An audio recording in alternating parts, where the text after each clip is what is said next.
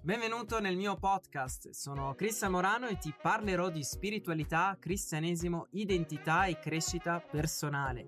Se non sei ancora iscritto ti invito a iscriverti sul mio canale YouTube e a scaricare gratuitamente il mio ebook Scopri la tua identità in Cristo Gesù, nel quale ti rivelerò due chiavi fondamentali per vivere nella tua autentica identità di figlio di Dio.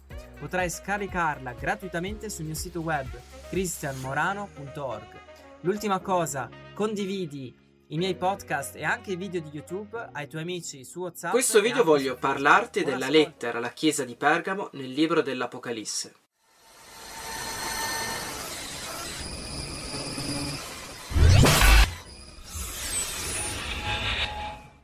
Ciao, sono Cristian Morano e ti do il benvenuto. Se sei nuovo nel mio canale, ti invito a iscriverti e ad attivare la campana di notifica. Queste cose dice colui che ha la spada affilata a due tagli.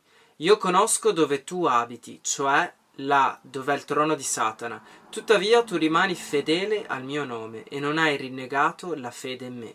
Neppure ai giorni di Antipa, il mio fedele testimone, che fu ucciso fra voi, là dove Satana abita.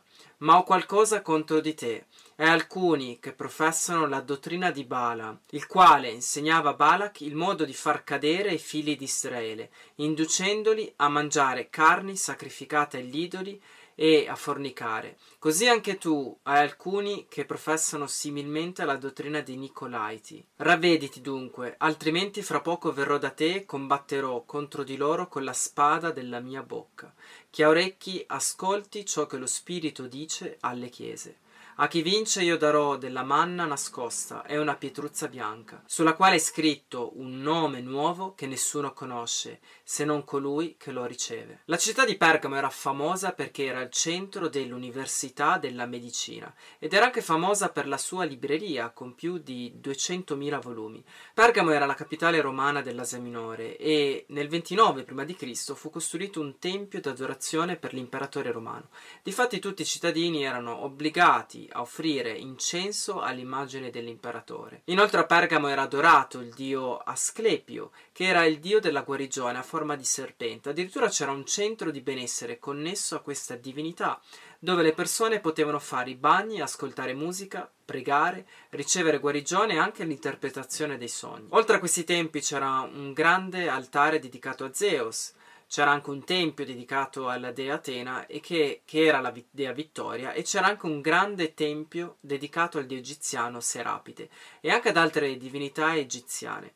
All'interno di questo tempio c'era una grande statua nel quale una persona poteva entrarci e attraverso un tubo poteva far credere che questa statua parlasse. Da come puoi capire la città di Pergamo era piena di idolatria e di templi ed è per quello che Gesù afferma che sia il trono di Satana. Molti commentatori dicono dicono che Roma era un centro di attività satanica e quindi Pergamo, essendo che era la capitale romana dell'Asia Minore, era diventato il trono di Satana. Ma Gesù parla anche di un uomo fedele che era Antipa, nel quale era stato martirizzato. Antipa era il vescovo di Pergamo e lavorava come dentista. Il problema con Antipa e che non si faceva pagare quando lavorava come dentista, ma in realtà riceveva soltanto libere offerte. Quindi questo era un problema per tutti gli altri dentisti della città. E sicuramente anche questo è stato uno dei motivi perché eh, Antipa era stato martirizzato. Inoltre in questa lettera Gesù condanna coloro che professavano e seguivano la dottrina di Balaam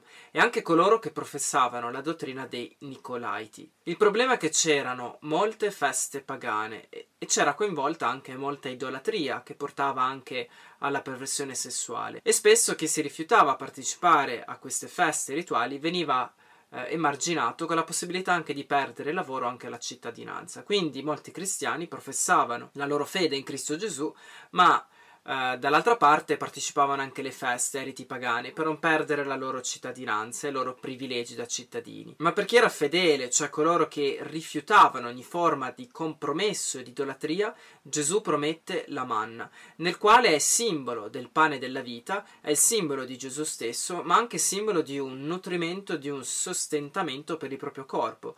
E Gesù promette anche una pietra bianca con scritto un nuovo nome, nel quale sembra quasi connesso ad una nuova cittadinanza, a una cittadinanza che non appartiene a questa terra, ma a luoghi celesti. Quindi questo può essere anche un'analogia, che se un cristiano si rifiutava di peccare di idolatria, di partecipare a, a questi a queste feste, a questi rituali e perdeva la propria cittadinanza, Gesù promette in realtà un, una nuova cittadinanza che è la cittadinanza dei luoghi celesti. Se ti è piaciuto questo video condividilo, metti un mi piace, iscriviti al mio canale attivando la campana di notifica. God bless you.